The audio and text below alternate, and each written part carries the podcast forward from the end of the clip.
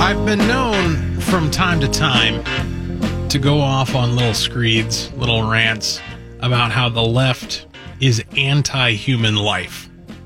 And in that sense, how they present a moral evil that must be defeated. And this is language that I imagine prompts a fair amount of eye rolling from uh, those of you who may be left of center. Oh, Walter, there you go again. Hyperbole, exaggeration, demagoguery. But I'm dead serious. Like, I don't say these things to be entertaining. I, I, I mean, I hate to break it to you. I, I mean, entertainment's part of the business, so if it happens to correlate with being entertaining, that's great. But the real reason why I say it is because it's true. It's true. And we're going to explore that a little bit here tonight on Closing Argument. My name is Walter Hudson, Twin Cities News Talk, AM 1130, 1035 FM. Streaming at TwinCitiesNewsTalk.com and your iHeartRadio app. We're here 9 to 11 weeknights. Appreciate you tuning in. Catch up on past programs by doing a search for Closing Argument in your iHeartRadio app. Our channel will pop right up for you. You can contribute this evening. 651-989-5855 is the number to join us. Brad Omland takes those calls and produces the show. Before we get into the anti-life, the anti-human life nature of the left, I just want to give you the latest here over the weekend from the ongoing fallout and controversy from that anonymous New York Times op-ed that was authored uh, supposedly by a senior Trump administration official last Anonymous. week. Anonymous. Anonymous. from the LA Times.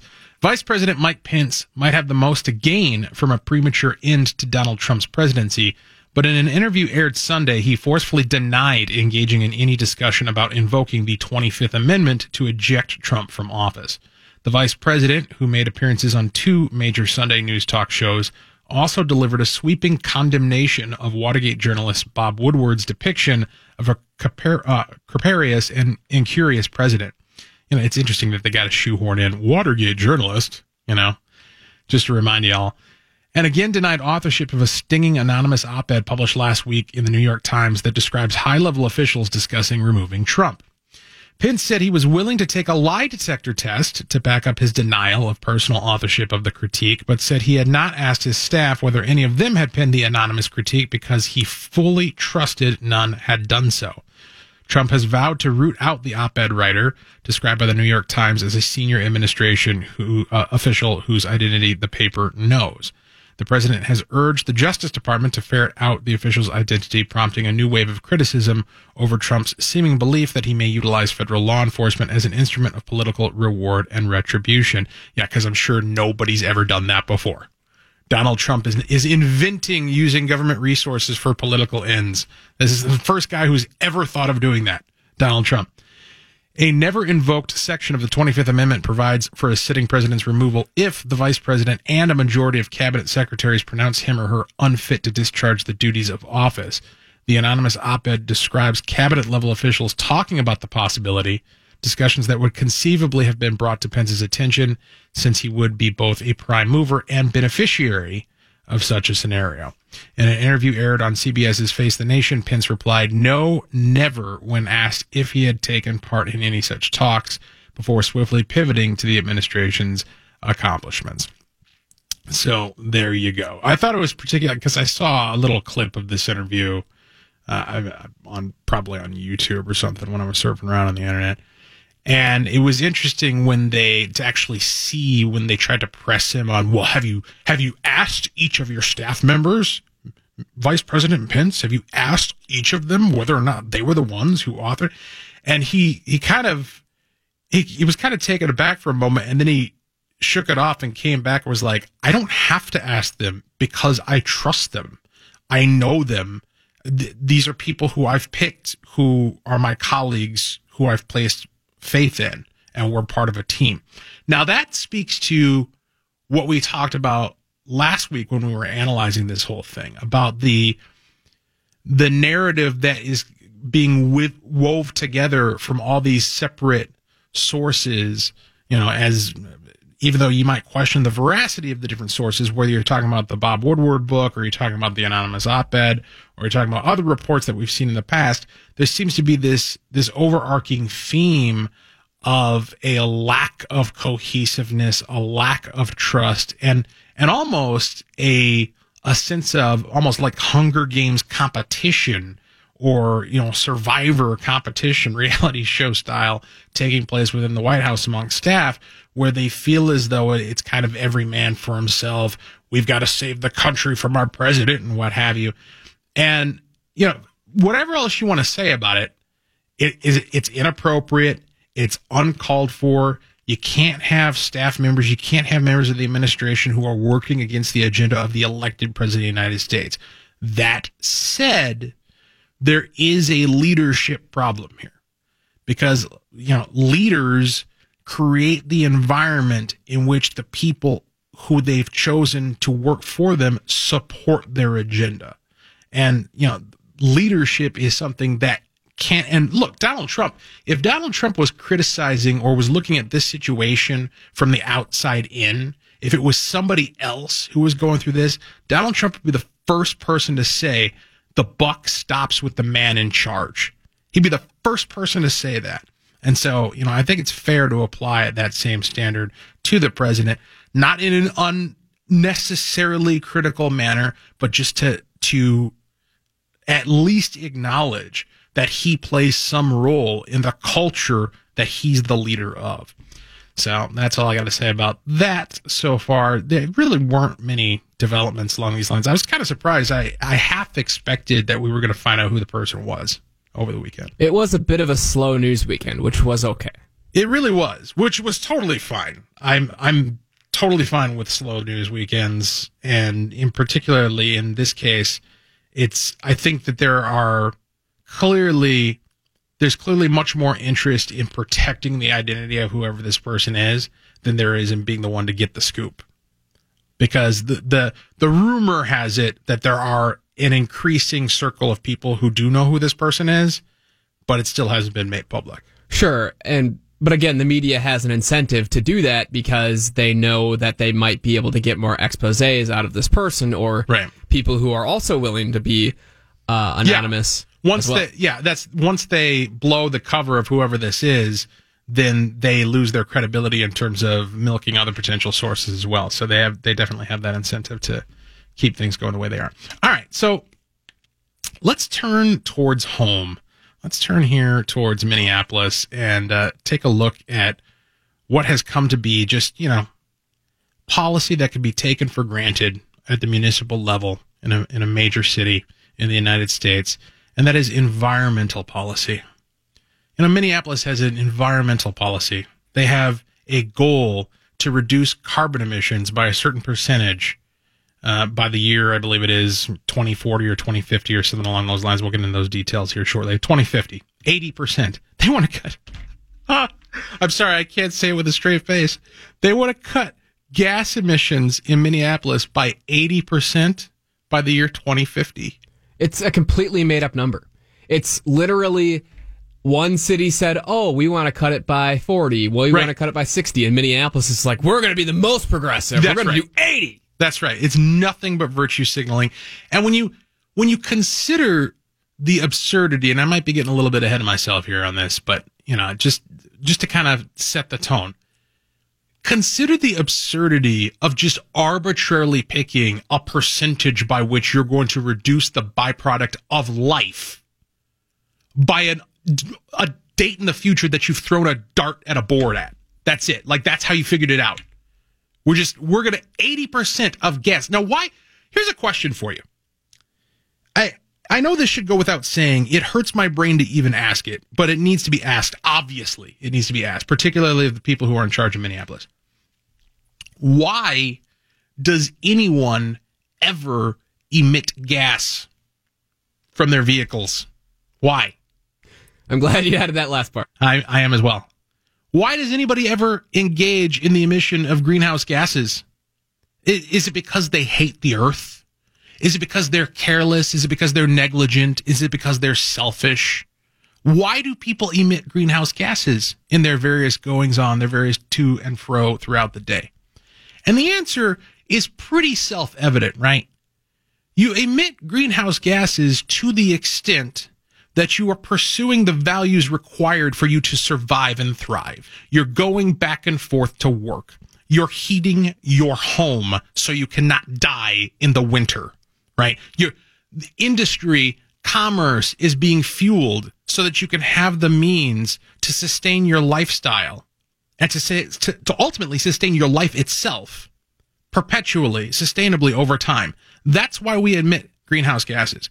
So the idea that we're just going to pick a number that we're going to reduce this byproduct of human life by by a certain point in the future that we've just picked out of the ether it's ultimately if you really want to hit that number ultimately what you're going to have to do is just start killing people. That's what you're going to have to do because people are the reason why these emissions happen. People living their lives and pursuing their values are why these emissions happen. And it's it's amazing as we get move along in this article and a couple other ones that I got here, this really hammers home the point that w- we try to make repeatedly here on the program that hopefully is getting through to, to most of you.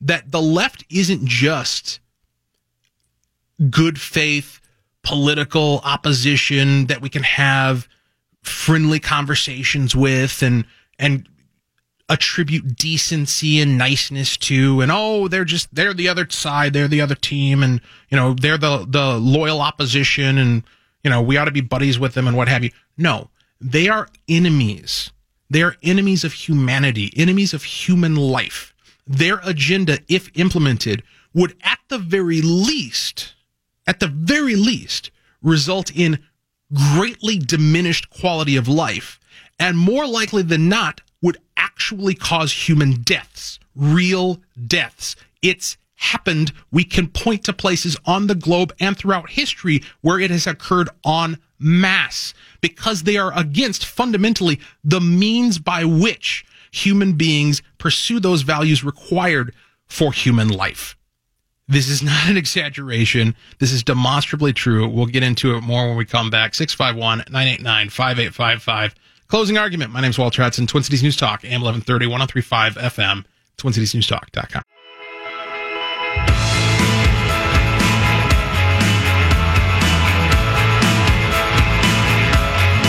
So the first line of this Star Tribune article, onto itself, confirms my thesis.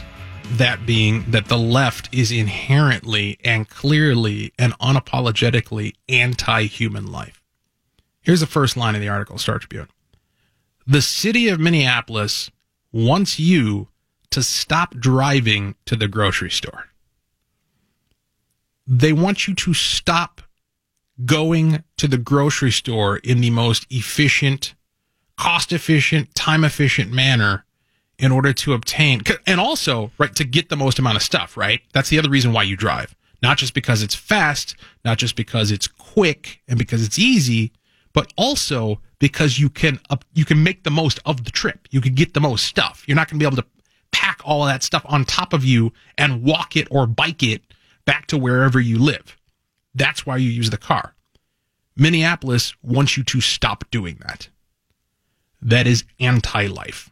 Closing argument. My name is Walter Hudson, Twin Cities News Talk, AM 1130, 1035 FM, 651 989 5855. They continue at the strip.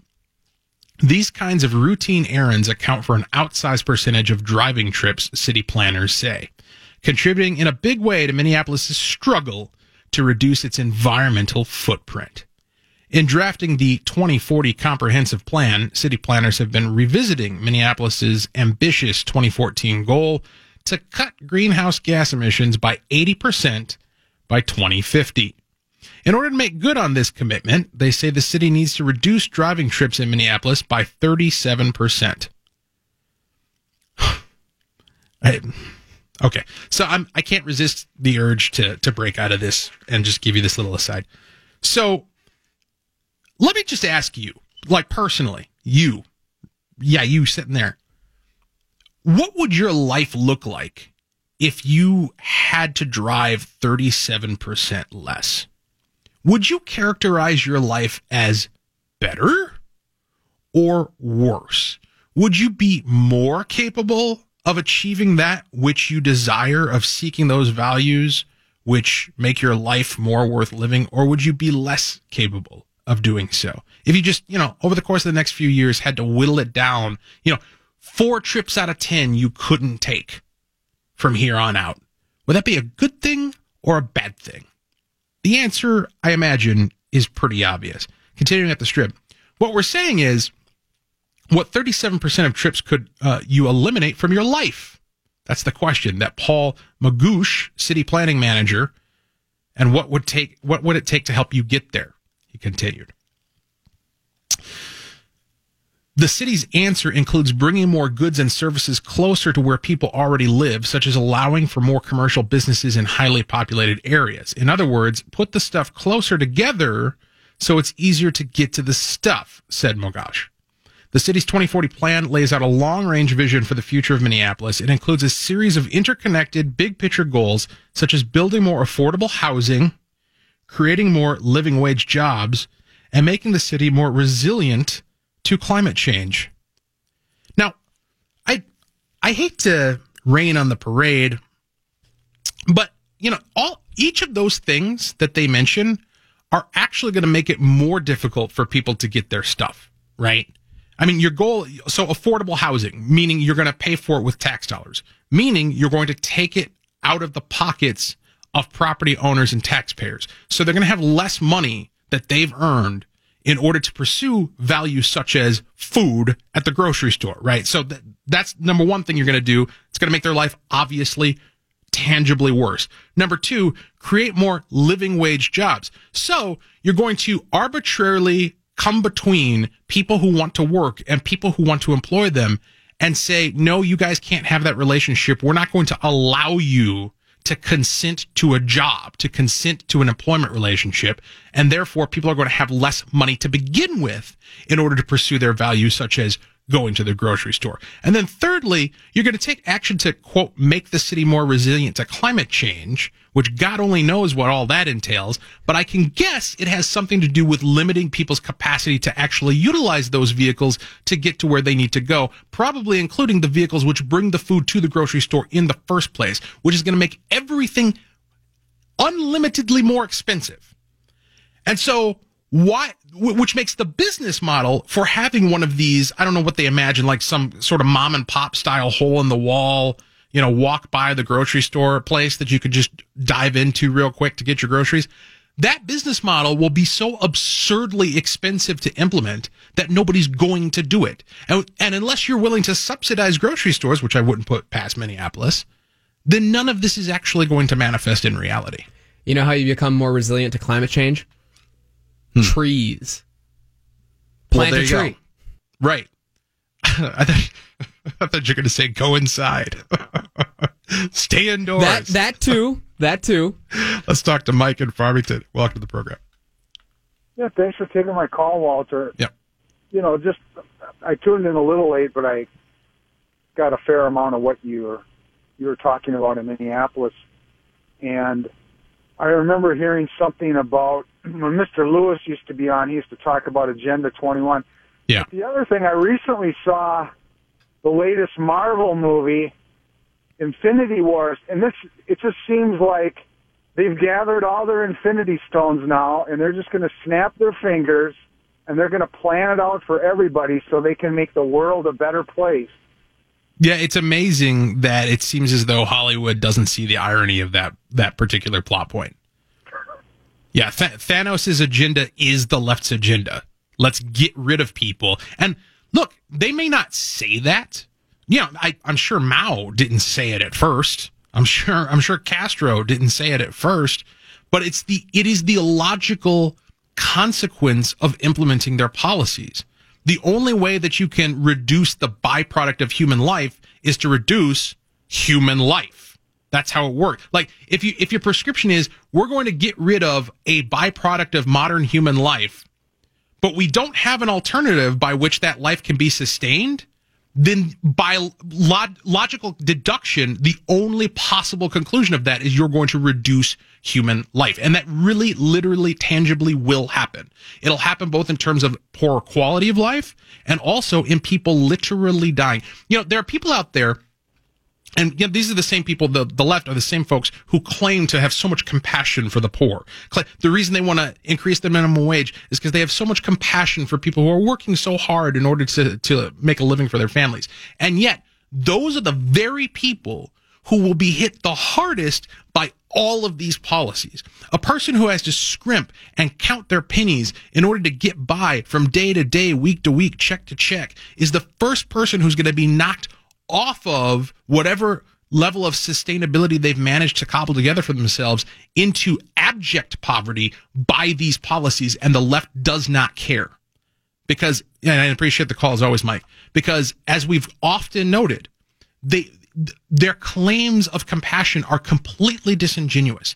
They have no actual desire to improve the individual life of a real human being they only care in the abstract about the idea of the disadvantage in, in, in so much as it provides a utility that they can leverage for political gain, which is pretty atrocious and ought to be pretty easy to beat if only our politicians would speak in these terms. Closing argument. My name is Walter Hudson, Twin Cities News Talk, AM 1130, 1035 FM, TwinCitiesNewsTalk.com.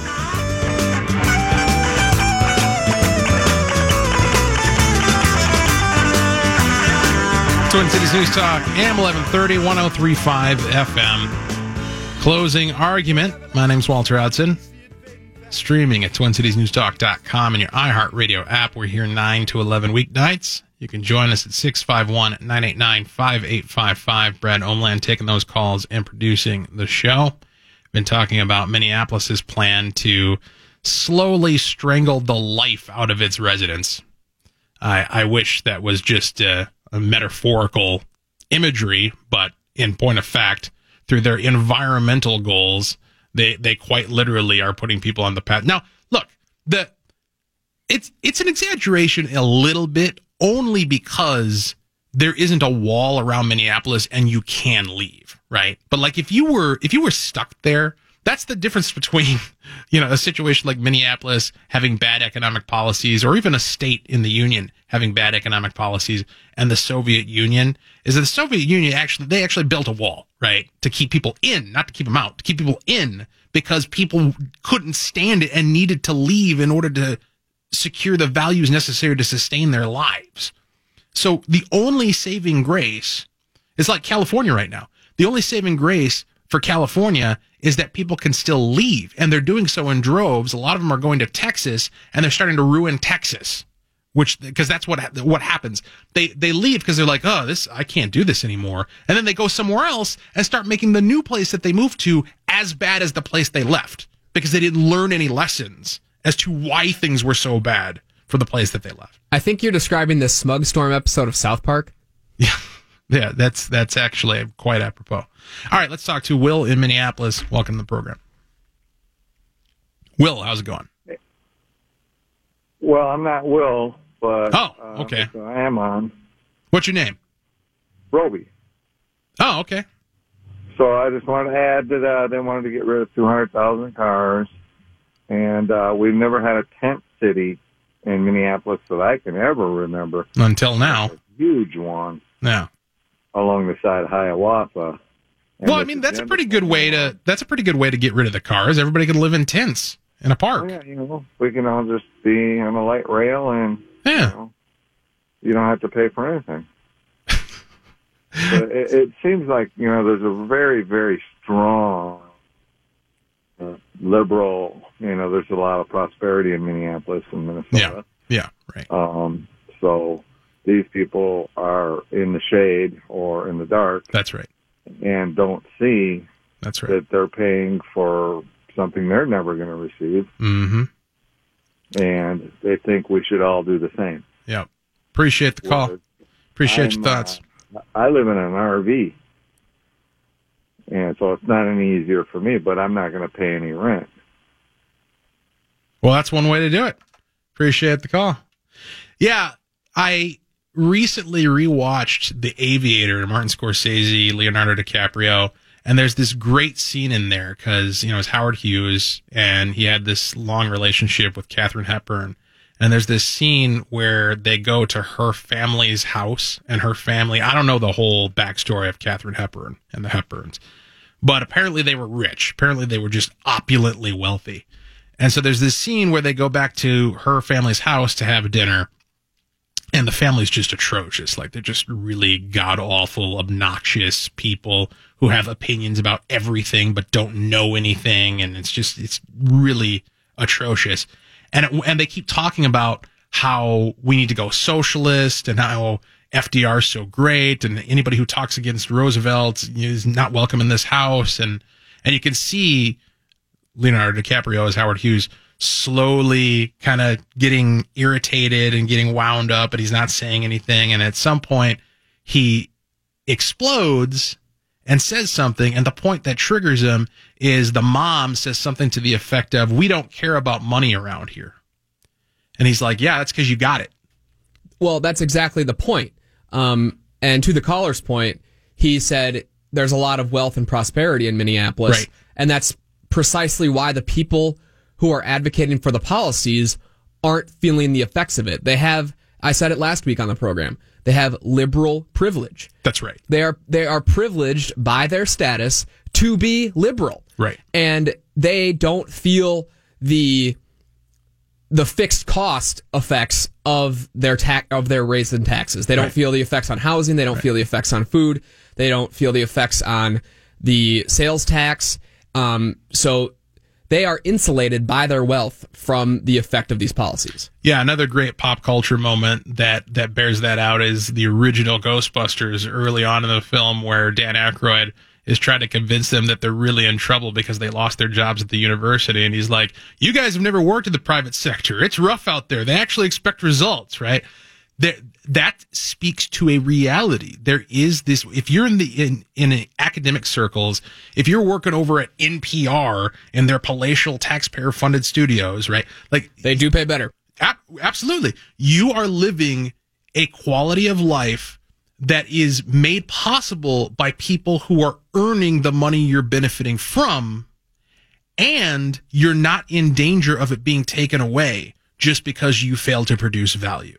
And so being in that environment where you get paid no matter what, and it's it's from the fruit of other people's labor, affords you the opportunity or the privilege, as Brad puts it, it affords you the privilege to imagine that the world actually works the way that you see it.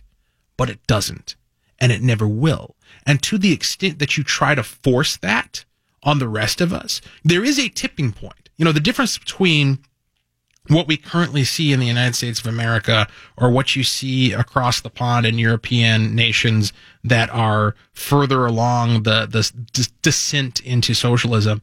The, the difference between all those nations and Venezuela is that is is this tipping point. There is a tipping point past which those who produce can carry the load for those who can't. And once you get past that tipping point, things start to collapse. And that's where you get the bread lines and you know, the infl- the hyperinflation and the not being able to, you know, people eating their dogs in the street and what have you. That's where you get to that. And, and so the, the question is, how close to that cliff are we going to step before we realize maybe it's not such a good idea? Let's talk to Eric calling all the way from Chicago. Appreciate that. Welcome to the program. Hey, uh, you know, you just mentioned a few minutes ago the uh, impact of California expats and what they're taking with them. Yeah. Um, I lived out in Tucson for a number of years, and uh, back around 2008, when we moved there, was the height of the real estate boom in California, and everyone was selling out and moving to places like Phoenix, Tucson, Las Vegas, anywhere pretty much within about an eight-hour drive of the beach. Right. Um, people were buying property there outside of California Sure. and they brought their values, they brought their politics with them, and right now, you know, that's probably one of the bigger influences when you look at a state like Nevada, which was reliably a red state for Mhm. most of its history. Right. Um, it went blue in like 2008 through 2010. You look at Arizona and the, how the uh, from a political landscape, you know, the, the Democrats are hoping that state turns blue. It's not just the Hispanic influence; it's the it's the expats from California. Right. Right. I saw it in Tucson with my property taxes, um, mm-hmm. with with the way that the county was being run, and eventually the people running for local office. All politics are local. Well, guess what? So it it's not just it's not just uh, Texas. I, I have to wonder how much um, people fleeing Chicago are going to do the same thing to the places that they're fleeing to. You yeah. got a bunch coming up to the Twin Cities. Yep. You got people that are going into southern Wisconsin, people going to northeast Indiana, and they're going to continue to do so as long as Illinois keeps kind of swirling around the bankruptcy toilet bowl. Yeah. Appreciate the call, Eric. Appreciate the insights. Yeah, the reason I contrasted California and Texas is just because of the the polarity there. I don't think you can find two more extreme states. I mean, those are probably the the left right extremes in the nation. Uh, but obviously, yes, there are, there are many other places to which people are migrating from California and from other blue states and bringing their stupid ideas with them in order to make the new place they live stupider than it was the day before. So there's this piece that kind of goes hand in hand with the the Star Tribune, well, reporting on Minneapolis's green initiatives. And it's just a broader screed against capitalism by a guy named Drew Hansen. Now, you know, every once in a while, you'll see in your social media feed, you'll see some post from, you know, way back in the day or an article cited from way back in the day, like in the 70s or 80s or, or earlier than that, when some scientist or Politico predicted that the world was going to come to an end, that we were all going to starve to death, that we were going to we were going to run out of food by the year 2001, or you know the the oceans were going to rise by 40 feet by the year 1995, or whatever the case may be. And of course, none of that's happened, and we we post it and we mock it and we say ha ha ha ha. ha. This is one of those articles written last year, or actually a couple of years ago, that says unless unless it changes capitalism will starve humanity by 2050. So, right about the time that Minneapolis has reduced its carbon emissions by 80%, we're all going to die anyway because we're going to starve on account of capitalism that's been unchanged, according to this guy.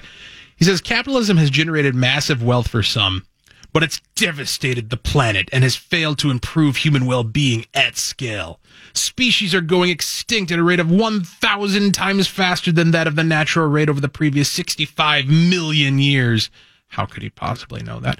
Since 2006 million hectares of primary forest have been lost each year. That's 14,826,322 acres, or just less than the entire state of West Virginia. Even in the U.S., 15% of the population lives below the poverty line. For children under the age of 18, that number increases to 20%. The world's population is expected to reach 10 billion by 2050. How do we expect to feed that many people while we exhaust the resources that remain? Human activities are behind the extinction crisis. Commercial agriculture, timber extraction, and infrastructure development are causing habitat loss, and our reliance on fossil fuels is a major contributor to climate change. Now, notice the first sentence in that last paragraph, where again, he hits the nail right on the head. Human activities are behind the extinction crisis. Well, gee, bucko, Mr. Drew, if human activities are the problem, then what exactly is it that we need to reduce? Human activity. Sounds to me like your prescription might be a little bit worse than the problem. Well, he completely contradicts himself in this article, and he makes the point alone that the human population is growing. That's so right. Yeah, right. Are, are we starving or are we growing? Right. And then maybe you'll get to it, but later in the article, he says that tech startups are ha- have a more socially conscious view of how they run their company. Uh-huh. So capitalism is bad, but startups are using the means of capitalism to in a non-forcible way, in a way that is not enforced by government, just simply by meeting a market demand, right. are doing what people like him want. Right. So either capitalism is bad or capitalism is good. Which is it? Well, and he another thing that's missing from his prescription, maybe it's further down. I might have skipped the last few paragraphs, but another thing that's missing from this is his alternative. Like if you're gonna if you're not gonna do capitalism, which by the way, in case you're wondering, is just freedom. That's all it is. It's just being free to set your own values, pursue your own happiness, engage in your own relationships under consent, and to do what you want with others who agree without being stopped. That's all it is. That's capitalism. He doesn't present an alternative because the only alternative you can present is some degree of slavery. And then you got to make the case as to why that's good. 651 989 5855. Closing argument. My name is Walter Hudson. Twin Cities News Talk, AM 1130, 1035 FM, TwinCitiesNewsTalk.com.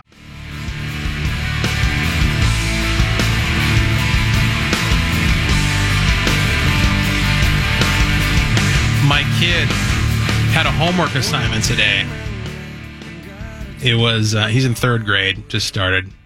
And it was a reading comprehension exercise and the passage that he had to read was an account of what happened on 9-11 and it was it put a lot of things in perspective. Here's my kid my child my nine-year-old reading as history something that i recall vividly happening during my life and, you know, and I remember these types of exercises when I was in grade school, right? You read the little blurb about, oh, you know, this is why we were in Vietnam or, you know, this is the, this is the Federal Reserve or whatever it is that they would, that they would plug out and you'd read it and you, you'd be totally detached from it at that age. Like you have no sense of what it is. It's just, oh, here's the thing that I'm reading.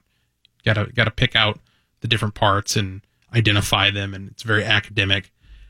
But man, that, that we're at that point 17 years. We're at that point where there's a whole generation of kids who for them it's something it's like world war ii almost right? It's like something that happened in the black and white days.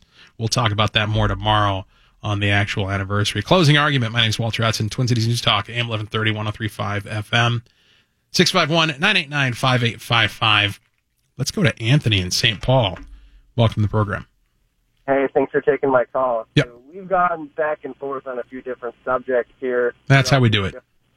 Um, I like it like that, but now it's going to be. I had a few things I wanted to touch on quickly. Um, first off, the op-ed. Uh, I'm just going to go out and say it, I wouldn't put it past the New York Times to totally fake an anonymous source to sow to try to sow discord.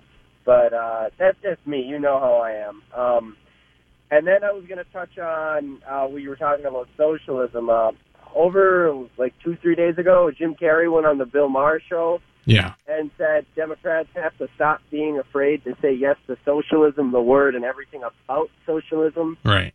That's uh, a little bit freaky. Um, and then I had lost my train of thought while I was on hold because what's his name started talking about Thanos, and it just kind of reminded me. Um, this is the kind of stuff Charles Manson talks about. Like, if you you can read extensively, he talks lots and lots about uh, people having to die for the greater good of the of the yeah, world. Yeah, yeah, And this, well, I mean, it's.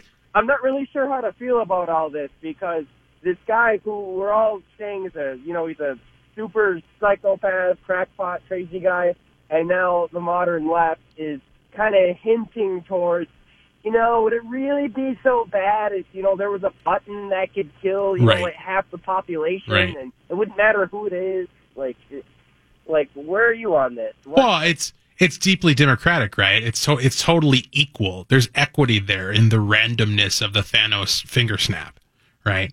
I, I, they'd be all for it. I bet I, you could find people who would be all for it if it was a real thing to actually do it because the, the, the earth would be a better place. For who? I don't know, because I thought the whole point of having a nice earth was to live on it, but apparently not for these guys. Appreciate the call as always, Anthony. Yeah, it's it it is interesting how the left is basically and it's very easy to laugh at it when you think of it in these terms. And then you remember how serious it is because these are real people with a real agenda who have real power throughout all of our institutions nationally but they're they're basically Bond villains. Like going back to the the early '60s, all of the the master plans that each of the Bond villains had of we're gonna we're gonna reduce the population in order to save the planet. We're going to bring order to chaos by clamping down on liberty and destroying the West and all this jazz. That that's quite literally what the left is all about today and has been for decades. And the, I, I took the whole Jim Carrey story differently. I wasn't shocked by it. I thought it was kind of silly that he was like, we need to embrace socialism as if they're not already. It, clearly they are. This is not particularly controversial amongst the left these days. TwinCitiesNewsTalk.com.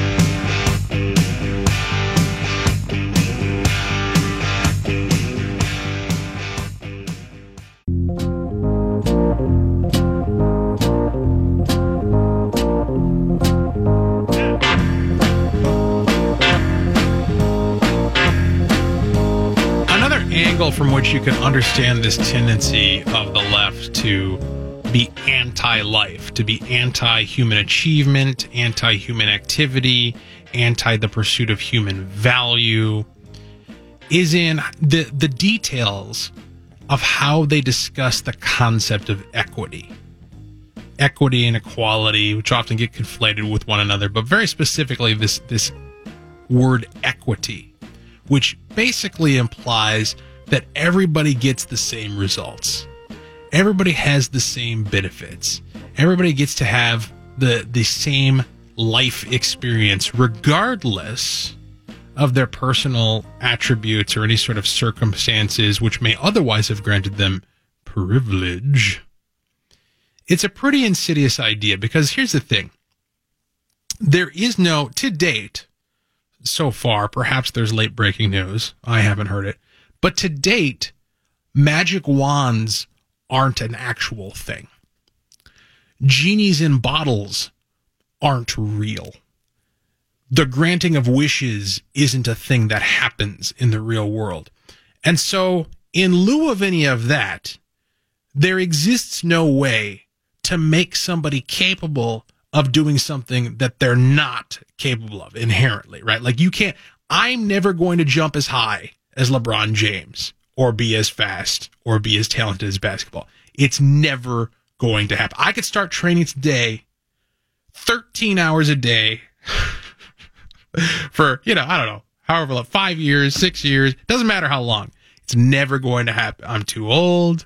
I don't have the requisite skills to start with, you know. You're never going to do 95 sit-ups. No, I'm never, it's never going to happen. I'm never going to do five sit-ups. okay. All right. Like it's, it ain't happening so you you can't if if your goal is equity, if your goal is to put me and LeBron James on the same level, you're never going to get me to his level. The only approach, the only methodology you can employ is tearing him down, restraining him, attaching weights to him, chaining him up, keeping him from doing what it is that he's capable of doing. I think you're describing the plot to Harrison Bergeron by Kurt Vonnegut. Yeah, some something that Brad's brought up a number of times, and I still haven't gotten to and need to. It's a short story, man. It takes ten minutes. You got to yeah, read it. Yeah, but you know, reading. I gotta. There's got to be an audiobook version. I'm driving around. Probably. Yeah, I'll check it out. So, but yeah, I mean, that's that's it. That's the deal. That's the only way you can make it happen. And we got a story here out of PJ Media, where I used to be a contributor, that demonstrates this pretty well. Closing argument. My name's Walter Hudson, Twin Cities News Talk, AM 1130, 1035 FM streaming at twincitiesnewstalk.com and your iHeartRadio app. We're here 9 to 11 weeknights. Appreciate you joining us. You can contribute 651-989-5855. Brad Omland taking those calls and producing the show. A math education professor is arguing that gifted math classes cause, wait for it, academic apartheid. Academic apartheid among students, claiming that the practice is rooted in capitalist exploitations and settler colonialism. The study, entitled Understanding Issues Associated with Tracking Students in Mathematics Education, was published in the new issue of the Columbia University Journal Mathematics Education by Casey Wells, a professor at the University of Oklahoma. In his article, which relies heavily upon social justice math theory, now, I, I don't know what that is. I don't know what social justice math theory is, but I'm going to go ahead right now and put it in the same category as magic wands, genies in bottles, and the granting of wishes. It's not a real thing that actually exists. And yet, this guy's getting paid to study it at the University of Oklahoma, presumably by the good taxpayers of Oklahoma, certainly not by somebody who's pursuing a market value that actually exists. In his article, which relies heavily upon social justice math theory, Wells takes aim at what teachers call academic tracking, which is the practice of placing students in different math classes, such as pre algebra or gifted classes, depending upon test scores. Under the tracking system, for example, a student who scores in the top 10% of his peers may be placed into a pre calculus course. On the other hand, a student who scores in the lowest 10% may be placed into a remedial math class or perhaps pre algebra. Put another way, we actually meet the end to some degree, to, to a very low degree in the public education system. We actually make a marginal effort to cater to the specific individual needs of specific individual students. So if, if the class is going too slow for you and you're getting bored and therefore not getting the most out of your academic time as a result, we're going to put you in a tougher class so that you're actually being engaged and you can actually develop at the pace that is inherent for you. Conversely, if you're having a hard time in the normal class, you're not grasping the basic concepts. They've moved on to things that you have no hope of understanding because you don't get the thing they were teaching last week. We got a path for you too, and it's the remedial class. Now, these are not measures of moral worth. And this is where the left, this is what the left conflates. The left loves to conflate achievement and economic value and personal attributes, talents, and the recognition of such. They love to equate that with moral worth, which is pretty disgusting, just like on its face. The idea that, oh, somebody's worth more as a human being because they're good at math or because they can, you know, slam dunk or because they can run a business, whatever the case may be. Literally no one on earth is making that argument other than the left who claims to abhor it. They're the ones who are making the argument that moral worth is attached to what you can do with your life. Nobody else is making that argument. And so, and under that premise, they're saying we can't allow people to achieve more than other people. We can't allow somebody to be placed on a track where they're going to be in an advanced math class because then we're taking something away from the students who are left behind in the normal class, or even worse, who are being subjugated and denigrated in the remedial class. No, none of, none of, nobody, none of these people are being either lifted up in a moral sense or put down in a moral sense. This is not a moral assessment of their worth as human beings, of the quality of their souls. This is an academic assessment of their ability in math, which is a thing that's kind of important. And, you know, look, I laughed earlier, and perhaps you did too, at this social justice math theory concept. And again, I, I can't begin to grasp what they actually mean by that. I, so, I Googled it quickly, and basically it means they're using math to teach concepts of social justice or apply them to social justice. As in, if you live 88 years and you spend 14 of them in prison because you were wrongfully convicted of a crime, how many years of your life do you have left to live? That's not a theory. That's just politicizing story problems. Exactly. That's so dumb. It's so, oh, it's dumber than I thought. I gave it more credit than it deserved. Oh, God. I assumed that there was going to be something more to it than that. Something less dumb. Oh, man. I, I really, I'm so disappointed that that's all it is. If Craig only makes $30,000 a year and spends $11,000 on rent, how much does he have left to live on? Oh, my Lord. That's super dumb. He only he spends eleven thousand dollars on rent because there are no affordable homes in his community. So I mean, is it is it one of those deals where they're less concerned about whatever the answer to the actual math problem is than to getting across the the social message? I'm Probably. Guessing.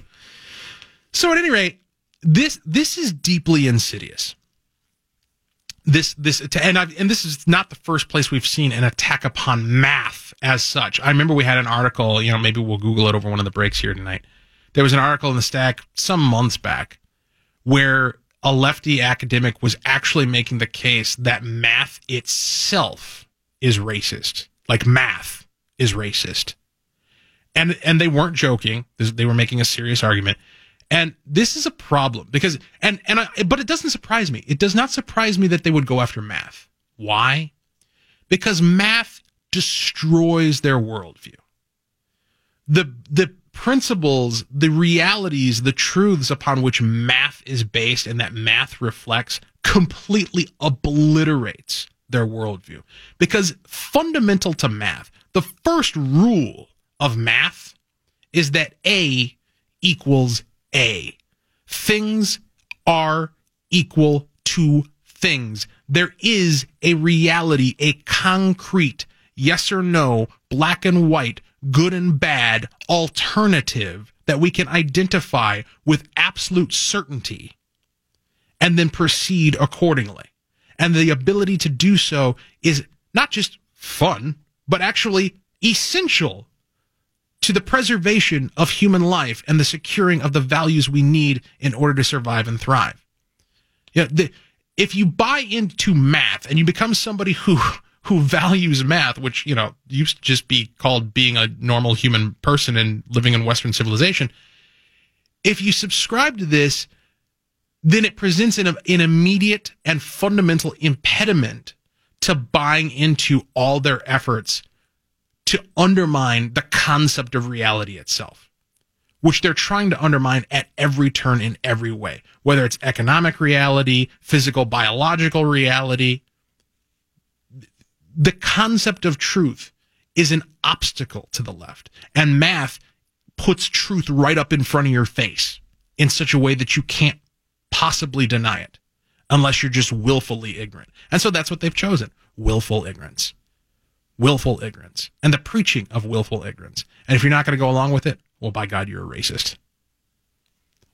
That's their modus operandi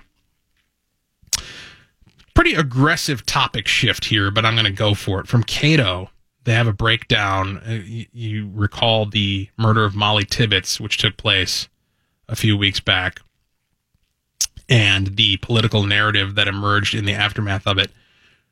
Cato has a piece here reading shortly after Iowa prosecutors charged illegal immigrant Christian Rivera with the murder of Molly Tibbetts in August, his Iowa employer erroneously stated that E Verify had approved him for legal work. That later turned out to be false, as his employer, Yarrabee Farms, ran his name and social security number through another system called Social Security Number Verification Service that merely verified that the name and number matched, not e verify. That mix up has inspired many to argue that an e verify mandate for all new hires would have stopped Rivera from working and thus prevented the murder of Molly Tibbetts. That's almost certainly not true. New details reveal that E-Verify would likely not have prevented Rivera from working. E-Verify is an electronic eligibility for employment verification system run by the federal government at taxpayer expense. Created as a pilot program in 1996, E-Verify is intended to prevent the hiring of illegal immigrants by verifying the identity information they submit for employment against federal government databases in the Social Security Administration and Department of Homeland Security.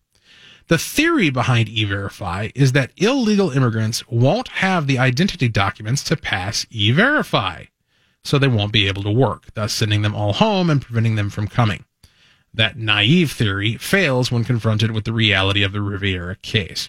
Rivera su- submitted the name John Budd on an out of state driver's license and a social security number that matched that name to his employer, Yarrabee Farms, when he was hired in 2014.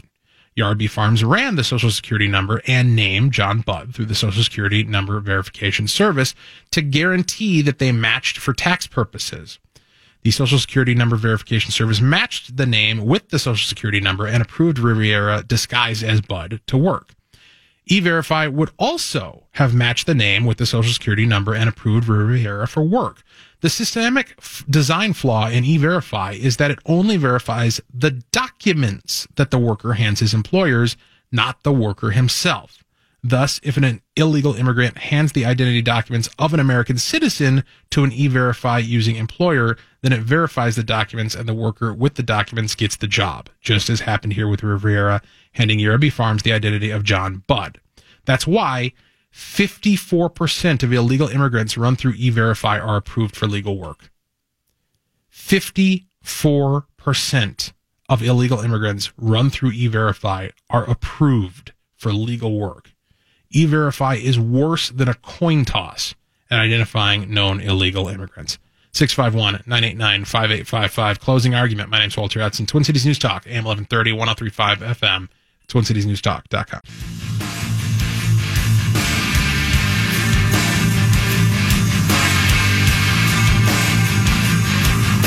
You might want to get that dump button built. I'm relatively certain I can say what I'm about to say on the air, but, you know, there's always like a 17% chance that I'm wrong. From the Daily Wire, this is kind of interesting. Former President Barack Obama suggested on Friday that outrage over the 2012 attack on the U.S. consulate in Benghazi, which resulted in the deaths of four Americans, was a result of wild conspiracy theories. Obama, trying to help the Democrats in the 2018 midterms, attacked President Donald Trump while speaking at the University of Illinois, where he accepted the Paul H. Douglas Award for Ethics in Government. Ugh. But over the past few decades, the politics of division and resentment and paranoia has unfortunately found a home in the Republican Party, Obama said.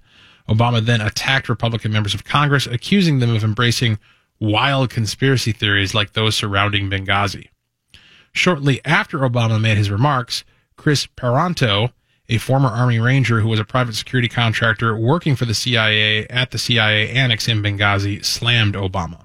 Paronto, who is credited with saving approximately 20 people during the attack, wrote on Twitter, and here's where we might need the dump. Benghazi is a conspiracy, Barack Obama?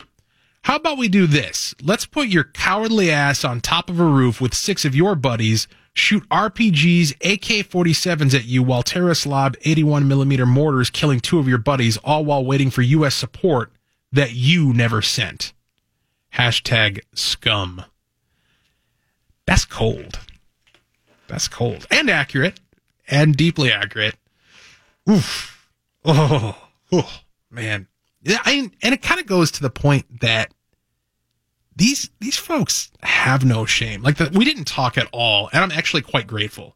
I'm actually quite proud of the fact. I just realized it now. I hadn't even thought about it. We've never talked about the Colin Kaepernick thing, the Colin, Colin Kaepernick Nike thing. Never came up on this show. I'm quite proud of that because, ugh, what a just ghastly controversy that was. But this goes to that same point of it's really easy when you don't have a sense of what real heroism is, right?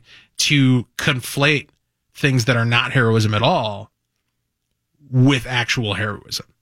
And in this case, or to miss heroism when it's right in front of you, to not see it when you're face to face with it.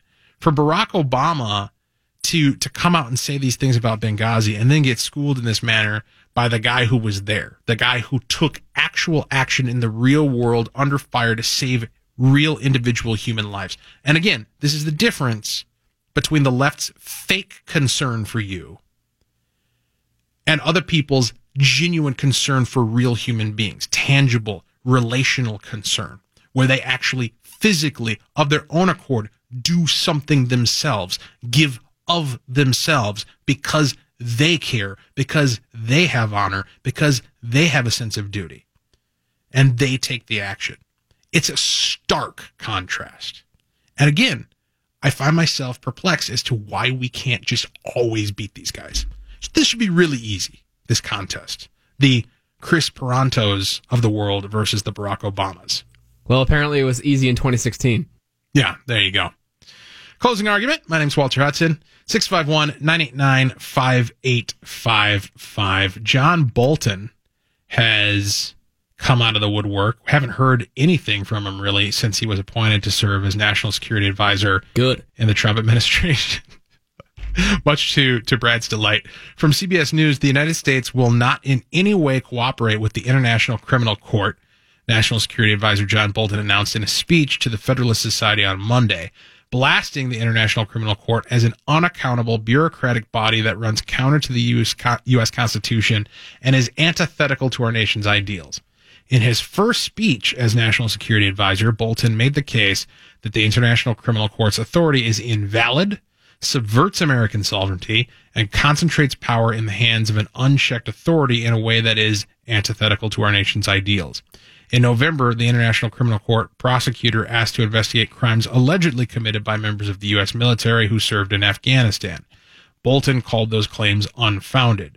The National Security Advisor said it was no coincidence he made his speech on the uh, International Criminal Court one day before the anniversary of September 11th, 2001 terror attacks. Today, on the eve of September 11th, I want to deliver a clear and unambiguous message on behalf of the President of the United States, Bolton said.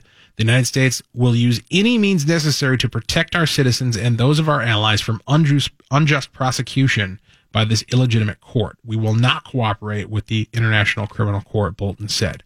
We will provide no assistance to the International Criminal Court, and we certainly will not join it. We will let them die on their own. After all, for all intents and purposes, the International Criminal Court is already dead to us. That was that was his remarks. So there you go. Now, yeah, it's it's interesting in this piece and in Bolton's remarks, at least as they're reported, that he really didn't hammer it home in terms of why this particular body has no legitimacy. And and again, it's the stark moral contrast, right? Like who who do you think makes up the International Criminal Court? Right? It's it's a whole group of nations that are horrendous human rights violators in their own right and who are anti-Western. So why would we care what they think? It, this is the whole problem with the UN, with the United Nations, with the whole concept of the United Nations. You know, I'm not fundamentally opposed to the idea of international cooperation or international agreements or even potentially some sort of international governing authority if it was rooted in the libertarian ideas of the Declaration of Independence. If it was rooted in the notion of all people being created equal and being endowed with their creator with certain unalienable rights. But that's not what we have in the form of the United Nations. That's not what we have with the International Criminal Court. And so we should properly have nothing to do with it. 651 989 5855, TwinCitiesNewsTalk.com.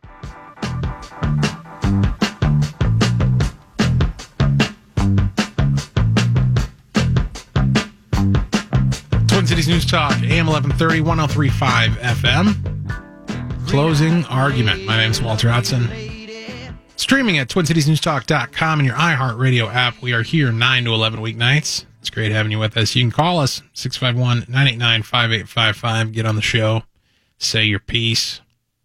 Those calls are taken by Brad Omland. He produces the show. We were talking about the International Criminal Court. John Bolton has come out and said that we are not going to cooperate with them in any way. And uh, I don't seem to have a problem with that, personally. I am tempted to disagree with John Bolton because he's a hothead and an idiot. But, and he doesn't do a good job of explaining why the International Criminal Court might need reform or why the U.S. might actually agree with it. And to his point, the the International Criminal Court doesn't always do a good job of affecting the justice that it is set out to do. Because in my view, the International Criminal Court is set up to address the moral hazard of winners writing history. In that when say for America like America goes to war, along the way war crimes are committed, say for example, the My Lai massacre in Vietnam or the Blackheart story in in Afghan was it Iraq or Afghanistan? Anyways, um, things like that happen, and because the U.S. is in charge and the U.S. is the only organization there that can affect justice to that situation, they may not because there's no one there to check on them. That uh, they are the winners, and so therefore they write history. The the stories of human suffering that come with war aren't written by the winners. Right. And so th- there needs, I think to some extent, there needs to be an organization that looks at things like that and says, okay, what's being done about this? And, and well, it's true that there is systems in place through, through the JAG Corps, for example, in the Army that is designed to deal with infractions and hopefully, uh, war crimes. The, that, that may not always get done because of, uh, po- you know, inter interorganizational politics and, and po- policy and getting the job done. So then it goes to the International Criminal Court, sort of retroactively almost.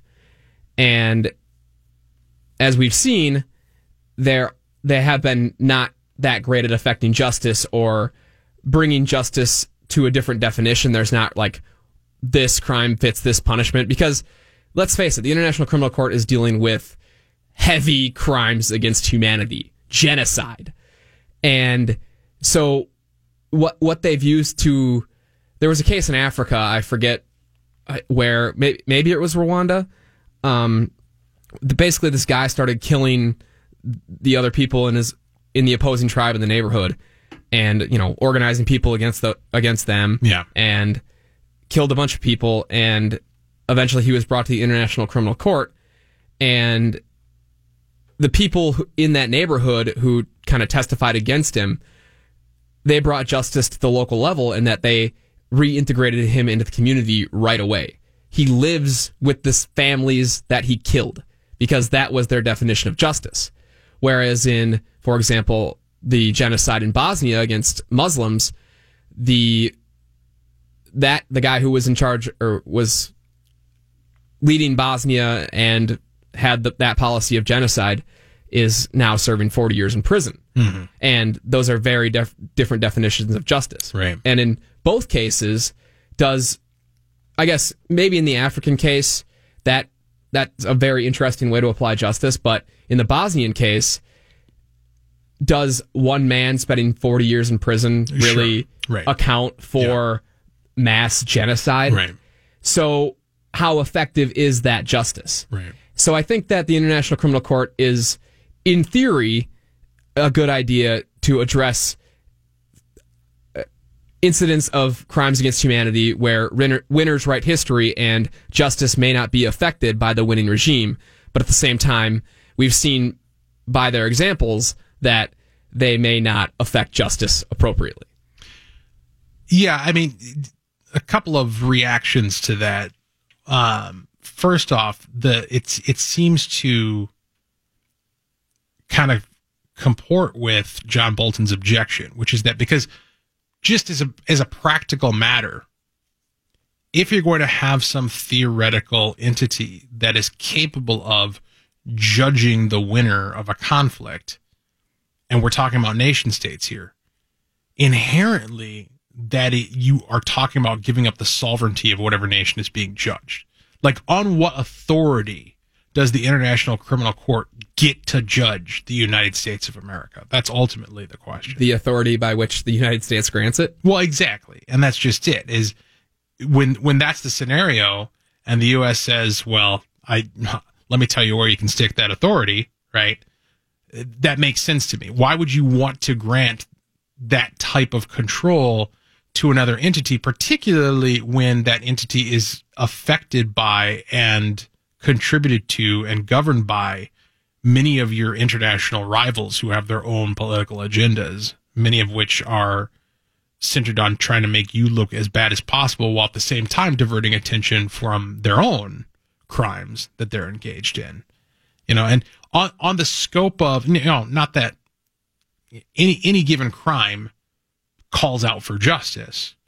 However, on the spectrum of crimes committed internationally, globally, are the things that allegedly U.S. citizens or U.S. soldiers did in this theater or that theater, where we really ought to be drawing our attention or or or putting our laser focus, as opposed to say Bashar Assad in Syria or you know things that are happening in China or things that are happening a dozen other places in the world. Fe- People eating their dogs in the street in Venezuela. Like there are a lot of places we could be looking that we're not with the International Criminal Court or various United Nations committees and what have you because there's no political utility in focusing on those atrocities. There is political utility on trying to pull down the big, you know, we talked earlier about trying to pull down LeBron James in order to make me equal to him in an equity sense. There's a sense in which internationally, that's what other nations are trying to do to the United States. Let's drag down the U.S. And Trump has latched onto this with his America First and his, you know, screw the UN and we don't care and way to go Brexit and we don't care about the international order and what have you. There's this sentiment that's understandable that's kind of a backlash against this anti-American sentiment that prevails in institutions like the International Criminal Court. Well, it reinforces the point that justice is served at an individual level. In, exactly. In that it's hard to you you know you could bring up our examples like Iran, uh, Venezuela, China, but it's easier for the International Criminal Court to pick out one or two people and say you you were responsible. The same thing happened in the My massacre. Uh, Lieutenant Calley. People people kind of see look back at that and see yeah he really didn't get the punish or his punishment didn't fit the crime, but the problem was is that he was the only one punished. Yeah. When multiple people participated in the Lai massacre. Yeah, and that's the other takeaway I had from your observation, which is that you really can't. There's a there's a movie that's out now. I can't remember what it's called. I think it's the oh, I I can't remember it. But the the premise of it is it's um, Eichmann, I want to believe, the guy who orchestrated the Holocaust, Adolf Eichmann um, it's the story of how he was discovered years later and put on trial in Israel. And there's a line in the trailer, and I don't know if it's a line that the actual guy actually said at some point in his life, but there's a line where he says, You guys are going to execute me, and I'm paraphrasing. You guys are going to execute me for the Holocaust, and, you know, last laugh is on you because what you're actually saying by doing that is that my life is worth all the millions of Jews that we killed. Right.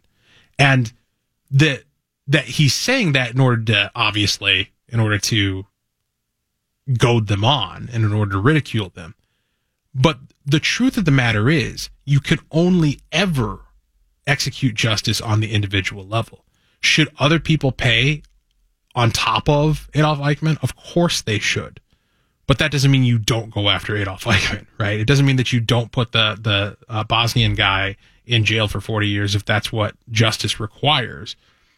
Justice is often incomplete, but to the extent that we can mete it out on an individual basis, we absolutely should. 651 989 5855. Closing argument. My name's Walter Hudson. Twin Cities News Talk, AM 1130, 1035 FM, TwinCitiesNewsTalk.com.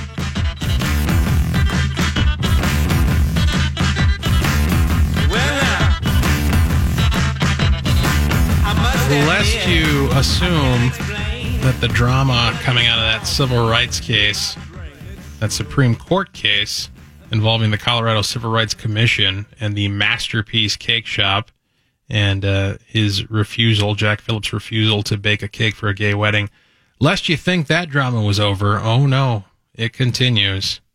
It's ongoing. And now there's a lawmaker in Colorado who is fighting back. Closing argument. My name's Walter Hudson, Twin Cities News Talk, AM 1130, 1035 FM, 651 989 5855. From the Daily Wire, Representative Doug Lamborn from Colorado is calling on the Department of Justice to investigate the Colorado Civil Rights Commission and its director for harassing Jack Phillips, the owner of the Masterpiece Cakeshop in Colorado.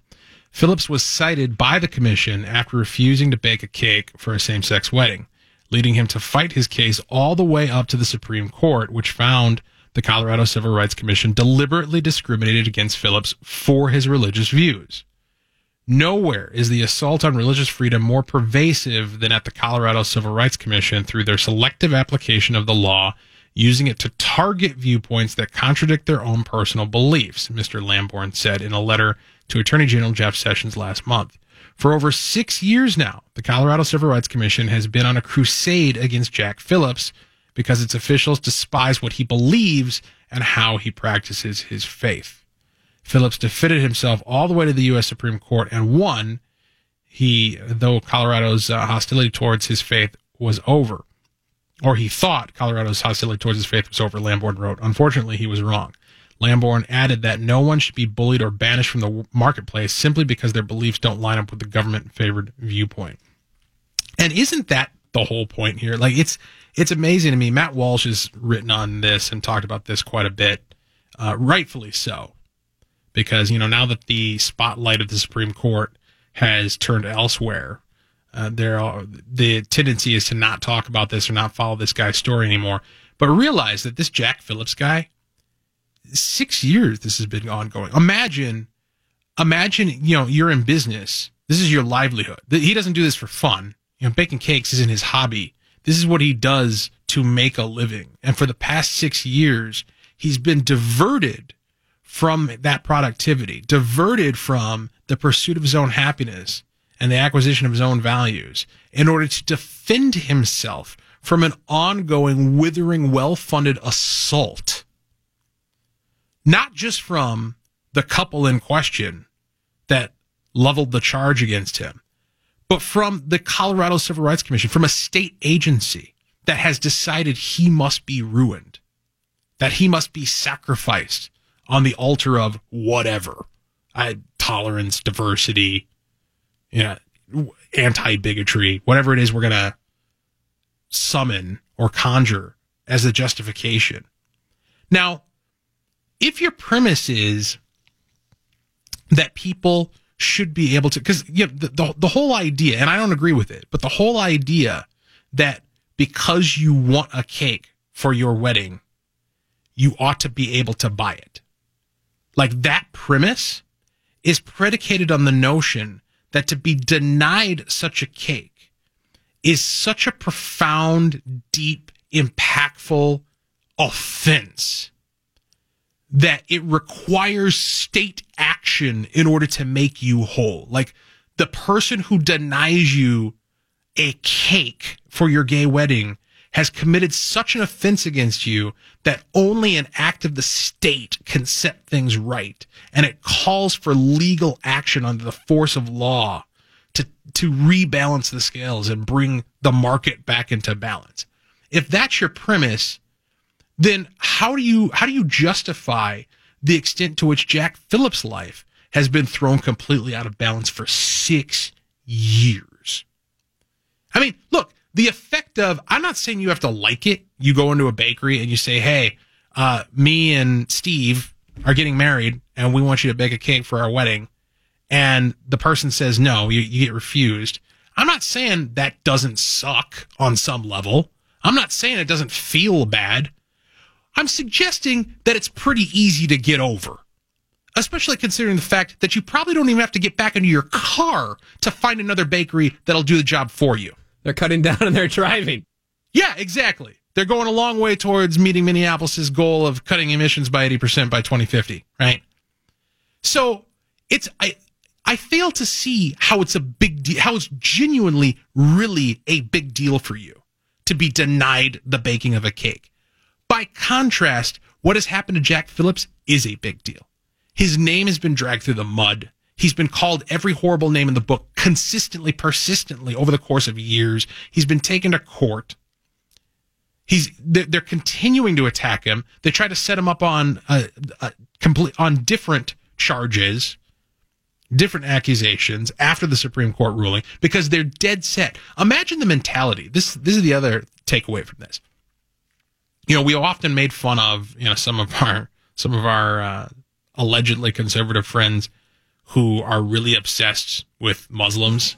And we've talked about how, how horrible it must be to wake up every morning and be like, oh, Muslim, oh, oh. like you live in fear of this dread of, of the Muslims coming to get you. In a similar sense, there seems to be a subset of the gay rights community that wakes up obsessed with finding people like Jack Phillips to destroy. And that's a very, that requires a poisoned soul. Like you have to have a broken humanity, a broken soul in order to be that focused on trying to destroy another human being because they disagree with you. But therein lies the essence of the left. Closing argument. My name is Walter Hudson, 9 to 11 weeknights, TwinCitiesNewsTalk.com.